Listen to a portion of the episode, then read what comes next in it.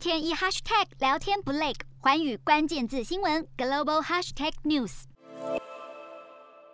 马来西亚和新加坡的边境关闭一年多的时间，如今终于要在十一月十九号启动疫苗接种者旅游通道，入境可以免隔离。消息一出，马来西亚驻新加坡的办事处外立刻是挤满人潮。随着新加坡、马来西亚疫苗接种疫情控制取得进展，从十一月二十九号起，只要完成疫苗接种的旅客，就可以在吉隆坡机场还有樟宜机场往返两国。首梯次起航六个指定免隔离航班，入境只需要做检测。两国也正在讨论重启两国边境柔佛之间的陆路交通。消息一出，住在柔佛的民众都相当期待。新加坡九月份开始扩大实施疫苗接种者旅游通道，目前已经允许来自澳洲、文莱、加拿大、丹麦、法国。德国、意大利、荷兰、西班牙、瑞士、英国以及美国已完整接种疫苗的旅客入境免隔离。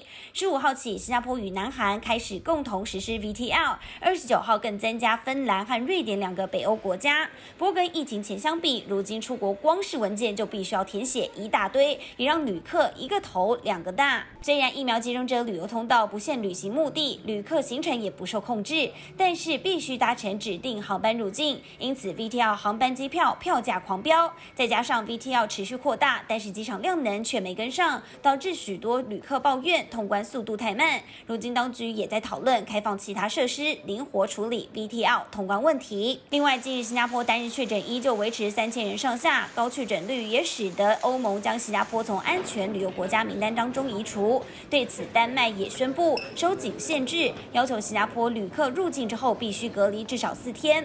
未来是否有更多欧盟国家会效？法就要看新加坡能不能成功控制住这波疫情，瞄准新南向商机，剖析东南亚发展。我是主播叶思敏，每周五晚间九点记得锁定，看见新东协就在环宇新闻 MOD 五零一中加八五凯擘二二二及环宇新闻 YouTube 同步首播。